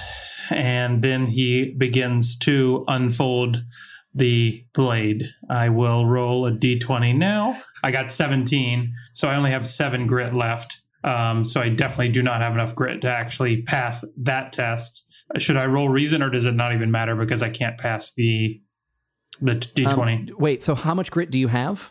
I have seven okay. grit left after after the events of going into the Escher-esque. Got it. Escher-esque. And how much and how much health do you have? I have eleven health. Okay, so you can't get enough. No. Does anybody have, have Thinky Boost? Marcus does. Oh, there we go. I have Gunch, but Gunch is kind of scary. Gunch? I have Gunch. You got the Gunch. Da, I got some wanch. Uh, in some places, gunch is also known as wanch. Oh, yes, gunch or wanch. Yes, I have it in my notes. Yeah, Marcus has Thinky Boost, which recovers D four grit per dose. Mm. And you can take up to will doses. Well, we got two, so. Okay. While while Vinos is kind of reaching for the tool, he asks, will you need me to go into the space that isn't space, or is making the hole good enough? For now... the whole. Okay, because that if I if I had to if I had to do this whole test again to leave it, it wouldn't be worth even trying. You would yeah. die. Yeah. Yeah. Uh, yeah, going in would probably kill me, and then trying to come out, I would also die. I think while this is happening, uh, Remy looks at the Anox and says, mind if I sit down? You're already sitting. And you see that you are. Whoa. Whoa. No, that's so cool. Whoa. I think maybe just Remy sat down and yeah, didn't realize totally. it. And it is totally. literally true that yes. he was already sitting. Yeah, absolutely. Yeah, he's still, his mind is, his mind is. The saffron, the saffron and His mind is, is still blown. Yeah. I would need, just so I don't know what calculations you guys are doing, I, I would need ten grit. So if you don't have the ability to give me ten grit, then that's fine. I mean, I think we, um, what are, how much is two Thinky Boost the max that you can get out of that? Eight. Eight? And yeah. then I can give you some health. I can give you... Yeah, because yeah, I can You take, can burn health to make grit, right? Yeah. If if someone could give me eight grit, then I could burn six health to get to to get the uh, the leftover two. So if someone could give me eight grit, that'd be fine. So two Thinky Boosts are two D four dice rolls. Oh, I see. so it's not guaranteed. It's pretty. That's pretty good, though. Still okay, pretty, yeah. I'll try it. And I can give you some gunch. Um, some wanch. Yeah. So Venus is relieved to hear that he won't need to be entering the Escher-esque on this test, and he turns to his team and say, I may need a bit of help. Mercus is rummaging through the orange swim trunks in the pockets. They're, they're pretty deep for being so short, and uh, pulls out two Thinky Boosts. Uh, will this help you? Oh, that's perfect.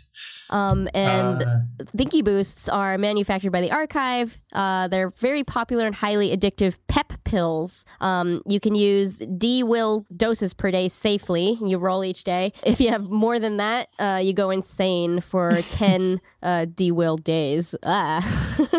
The way that I like to play with this is that you can just take Will doses. You don't have to roll for it. You just get you get max Will. Okay. Yeah, and uh, so you would need to roll two D four to see how much grit you recover. So I got five grit out of the deal. Um, okay, where I need a total now? Of ten. So you're halfway there. Yeah, so I could use ten of my eleven health to get there.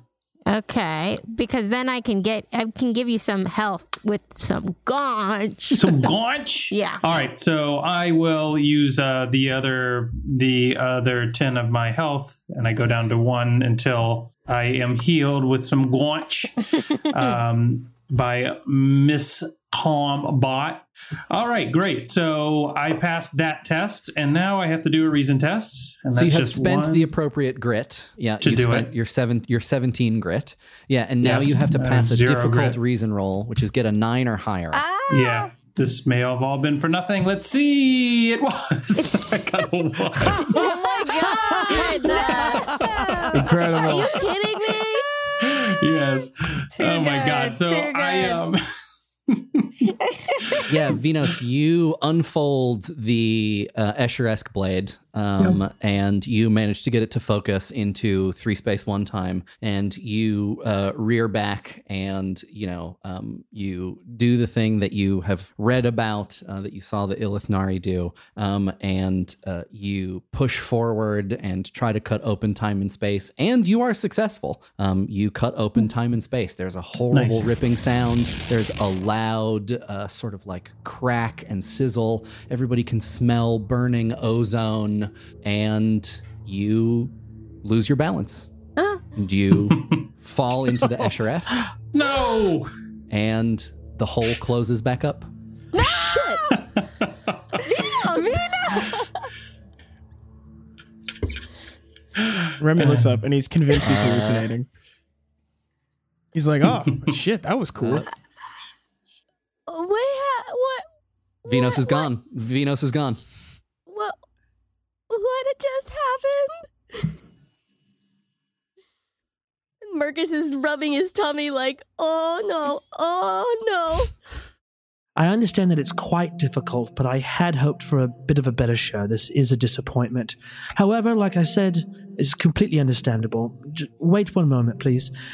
He just, his arm just sort of moves up, uh, and he just pulls Venus out of the air. What? What? What? How long were you inside? Don't speak of time. Fair enough, my friend. Uh, and then Venus like just floats back and is set back right where he was when he was playing with the sword. And the Anox says, well, as much fun as we've had with this challenge, I believe I'll be keeping the Escher-esque blade for now. Is that understood? Mm. Yes. Ah, wonderful. Now, for my trouble, specifically the destruction of my settlement on Jemjom, I will keep, let's see, what shall I take as a sort of, I don't want to say tribute, let's just say personal payment. He's pointing at Venus and he says, you've been through enough already. Sort of looks at your bag a little bit. What's in your bag? Oh, well, uh, um, let me see. Uh, uh, Venus pulls out a, uh, a, a kind of a, a twisted press, uh, pretzel of incredibly dense uh, mystery, mystery material. He says, oh, well, you don't want that. Um, and then he puts that to the side and uh, then takes out the vas- vascular multi-object. And I'm say- am I saying that correct? Yeah, he got it. Vascular multi-object. And he uh, shows it in its weird, strange, not quite undulating form. Oh, well, isn't that a lovely little thing? Yes, it's very important to our mission. Oh, the director would be unhappy if you didn't return with it. Good, I just said the right thing, didn't I? Well, though I've only seen you lose, you do appear to know when you've won. You may keep it. Yeah. He points at Mercus. You. I'll take your spoils as my own. Now, of course, I will not have you return empty-handed, as that would cause suspicion amongst the Directorate, and you'd have to explain yourself. So, you may keep seven objects. And the pen? Things start floating out of your bag. Things just like sort of like leave your bag uh, from the pile um, that it's in in front of him. Um, Jen, could you roll a three d twenty? Okay. We're just going to determine whether or not he steals anything of, of um, high value. Okay. Ooh. Wow, you did very well. Okay, great. The this roll result is meaningful probably next game, but uh, you the the headline is that he mo- he mostly took just like artful trinkets and knickknacks and stuff. And Mercus is just letting this happen. It's just like naked, no shoes, just feels really lost right now. Oh, and just kind of just making that that weird like sound that he makes when he's thinking. Like, like little statues and paperweights and decorative knives and st- strange other, you know, space objects are just kind of like flying out of your bag and uh, are being collected into another little bucket to the left of the room. Wonderful. Now, of course, I remind you that much of this you can have back upon the successful completion of the, your favor to me. And of course, your lives are yours to live. And your job is very simple. Find out why my arbitrage is being blocked, and don't let anyone find out that you're even asking questions. Is that understood? V- Venus turns to Mercus to see if she confirms. Uh, yes, he confirms. he confirms. They're great. I'm doing great with gender tonight, guys. Wonderful. Well, I hope that as stressful as this may have been for some of you, and I'm looking at the guys, they're essentially lying in a pile over to the left. I hope that it wasn't completely all work and no play. I'm quite looking forward to seeing you again. Goodbye. And he turns into sort of a two-dimensional representation of himself that appears to have infinite depth, and then it just sort of turns, and he's gone. It's like someone turning off a C R T T V. So. Exa- oh my God, yes. Oh, wow. Nice. That's exactly what I had in my head. Zoom. Yeah. When the Saffron Anox disappears, some of the soldiers uh, pick up the things that the Anox piled up for himself, and um, they kind of just start to arrange it and go through it and look at it and sort of see what... Uh, what everything is worth. Um, but the Deva goes to the pile of uh, things that are yours and stands behind them, you know, gestures at your backpacks and, you know, the couple other things that are there, and then gestures to you, uh, again, arms open, um, as if to say like, all right, come and get your stuff. Mercus is still sniffling and just like pulling on the two boots and just like, I lost one. Beta grabs her stuff and uh, gives N T S another little kiss on the head, because that's kind of what she does now. When Combat grabs Nearer to the Sun Than Is Advisable, uh, she sees that there's a note on it, and it just says, careful. Oh.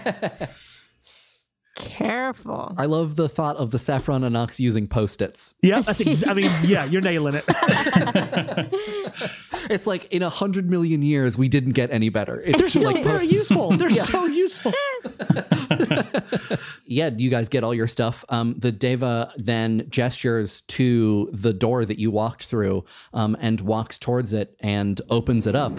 And instead of the Escher-esque, Uh, you see the outside. It's like a warm summer night on oh. Rigamont A. Um, and they gesture out and uh, they say, I will take you to the local Stillworks. Ah, oh, thank you. Do you guys head outside? Yeah, Remy stumbles through the door. Yeah. He's like, he's determined to get out of whatever this is as fast as possible. yeah, so, yeah, you all leave, um, and uh, the Deva closes the door behind you, and you can see that you're kind of, this is the most elaborate thing that you've seen other than the Anveder's estate um, since you've been on either of these planets.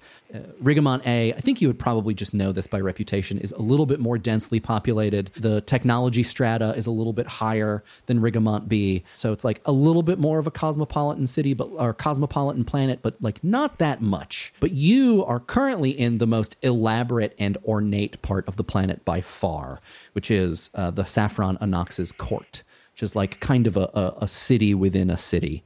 It's this cluster of very angular uh, blue-gray buildings, mostly quadrilateral prisms. They have, you know, various sizes, all in this sort of like tight cluster. When you get outside and you turn around and you look at the building that you were just in, which is basically like a big, smooth gray cube, up above it, you can see these huge multi-story arcing semicircles, um, very similar to what you saw inside the room, um, made of some kind of stone or rough metal. And they're glowing a, a very dull orange. And it's when it's now that you sort of realize that some of the heat is, yes, it's warm out, but uh, some of it is also from these, whatever these things are, are glowing this this dull orange and, and giving off Um, giving off a heat, even though they're huge and far away. They spin very silently, and looking at them in the night sky beyond them, you can see just on the other side of the what you would think would be like the atmosphere of Rigamont A,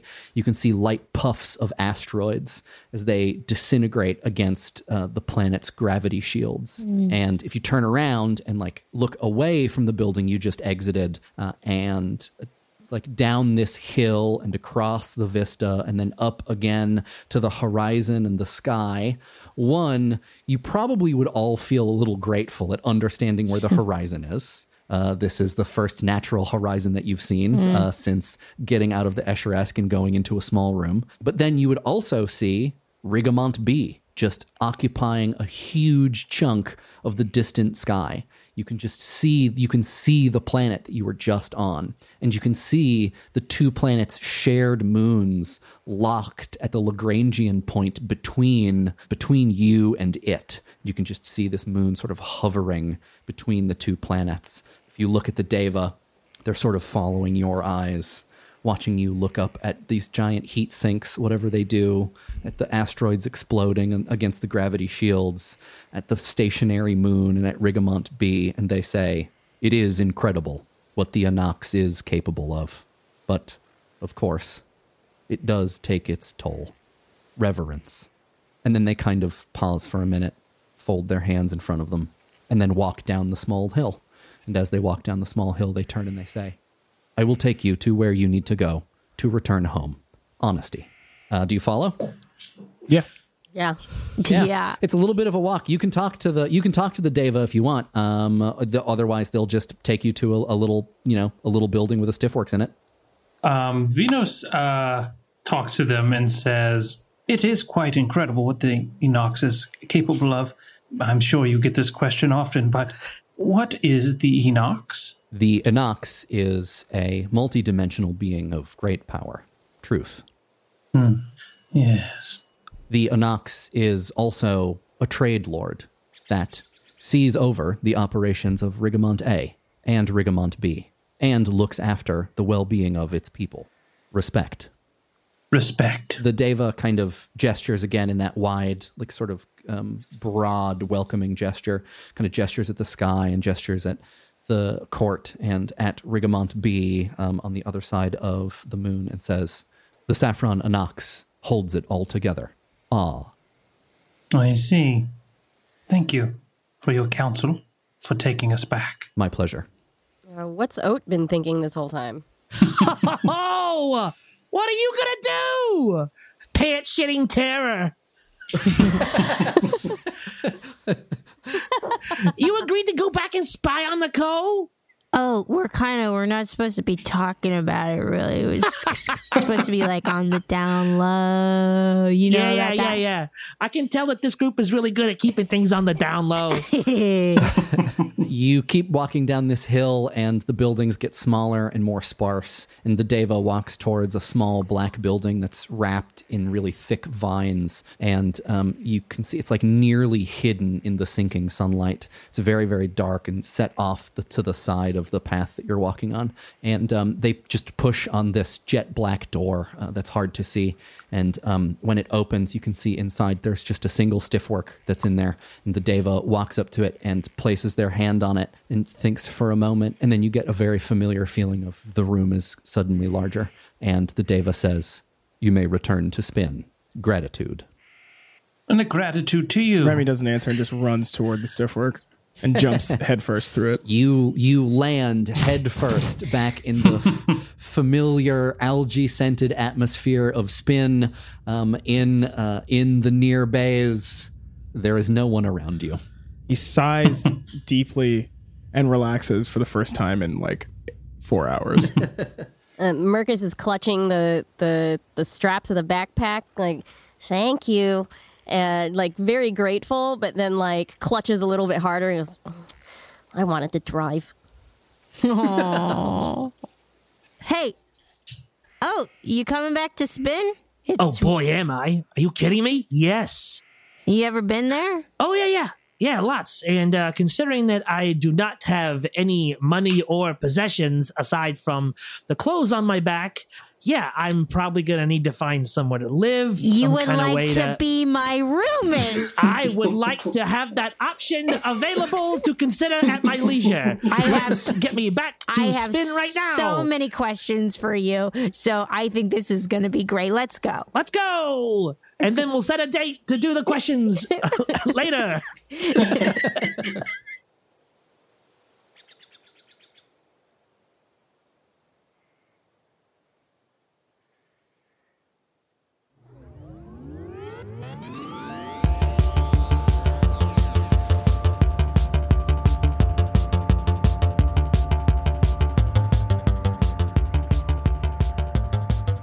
You are now leaving Float City. Thanks for listening. If you want to support the show, get access to bonus one-off episodes, our bi-weekly post-episode chat show Fun Chatty, and our Discord, head on over to patreon.com forward slash fun city ventures. And of course, thanks to all of our current patrons for help keeping this ship afloat.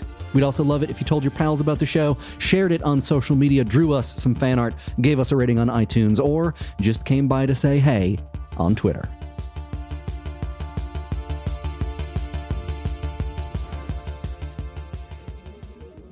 Hi, I'm Bijan Steven, and I play Remy Tester on Float City. You can find me online on Twitter at Bijan Steven, B I J A N S T E P H E N, on Twitch at the same name, and on Instagram at Bijan Cakes, B I J A N Cakes. I'm Jen De La Vega. I play Mercus and Meldar. You can find me on Twitter and Instagram at Randwiches. That's the word sandwiches, but replace the S with an R. This is Shannon O'Dell. I play Beta Combat. You can find me on social at Showdell. Hello, this is Nick Gersio, and I play Lux on Fun City and Vinos on Float City. You can find me at Nicholas Gersio on Twitter and N Gersio on Instagram. You spell Gersio, G U E R C I O. I'm Taylor Moore, and I play all the cool, interesting characters. You can follow me at taylor dot biz. My name is Mike Rignetta. I am your G M, and you can find me on Twitter and Instagram at Mike Rignetta. You can find the show on Twitter and Instagram at Fun City Ventures. Float City is played in a soon-to-be-released system called Stillfleet, which you can find on Twitter, Instagram, and Patreon at Stillfleet. This episode of Float City was recorded at various locations around Brooklyn, New York. It was produced, edited, and sound designed by me, Mike Rignetta. Says Pixel Riffs, happiness is not for us poor, crawling reptiles of the earth. Fun City's music is by Sam Tyndall, who has also just released a treasure trove of old work from his project Arpline that I highly recommend. Find it on streaming services and at the link in the show notes. Remy's flute playing is by Jake Fridkiss. Our art is by Tess Stone. Our Discord mods are Olivia Goulin, Kit Pulliam, and Kestrel. And the voice of Artemis is Molly Templeton.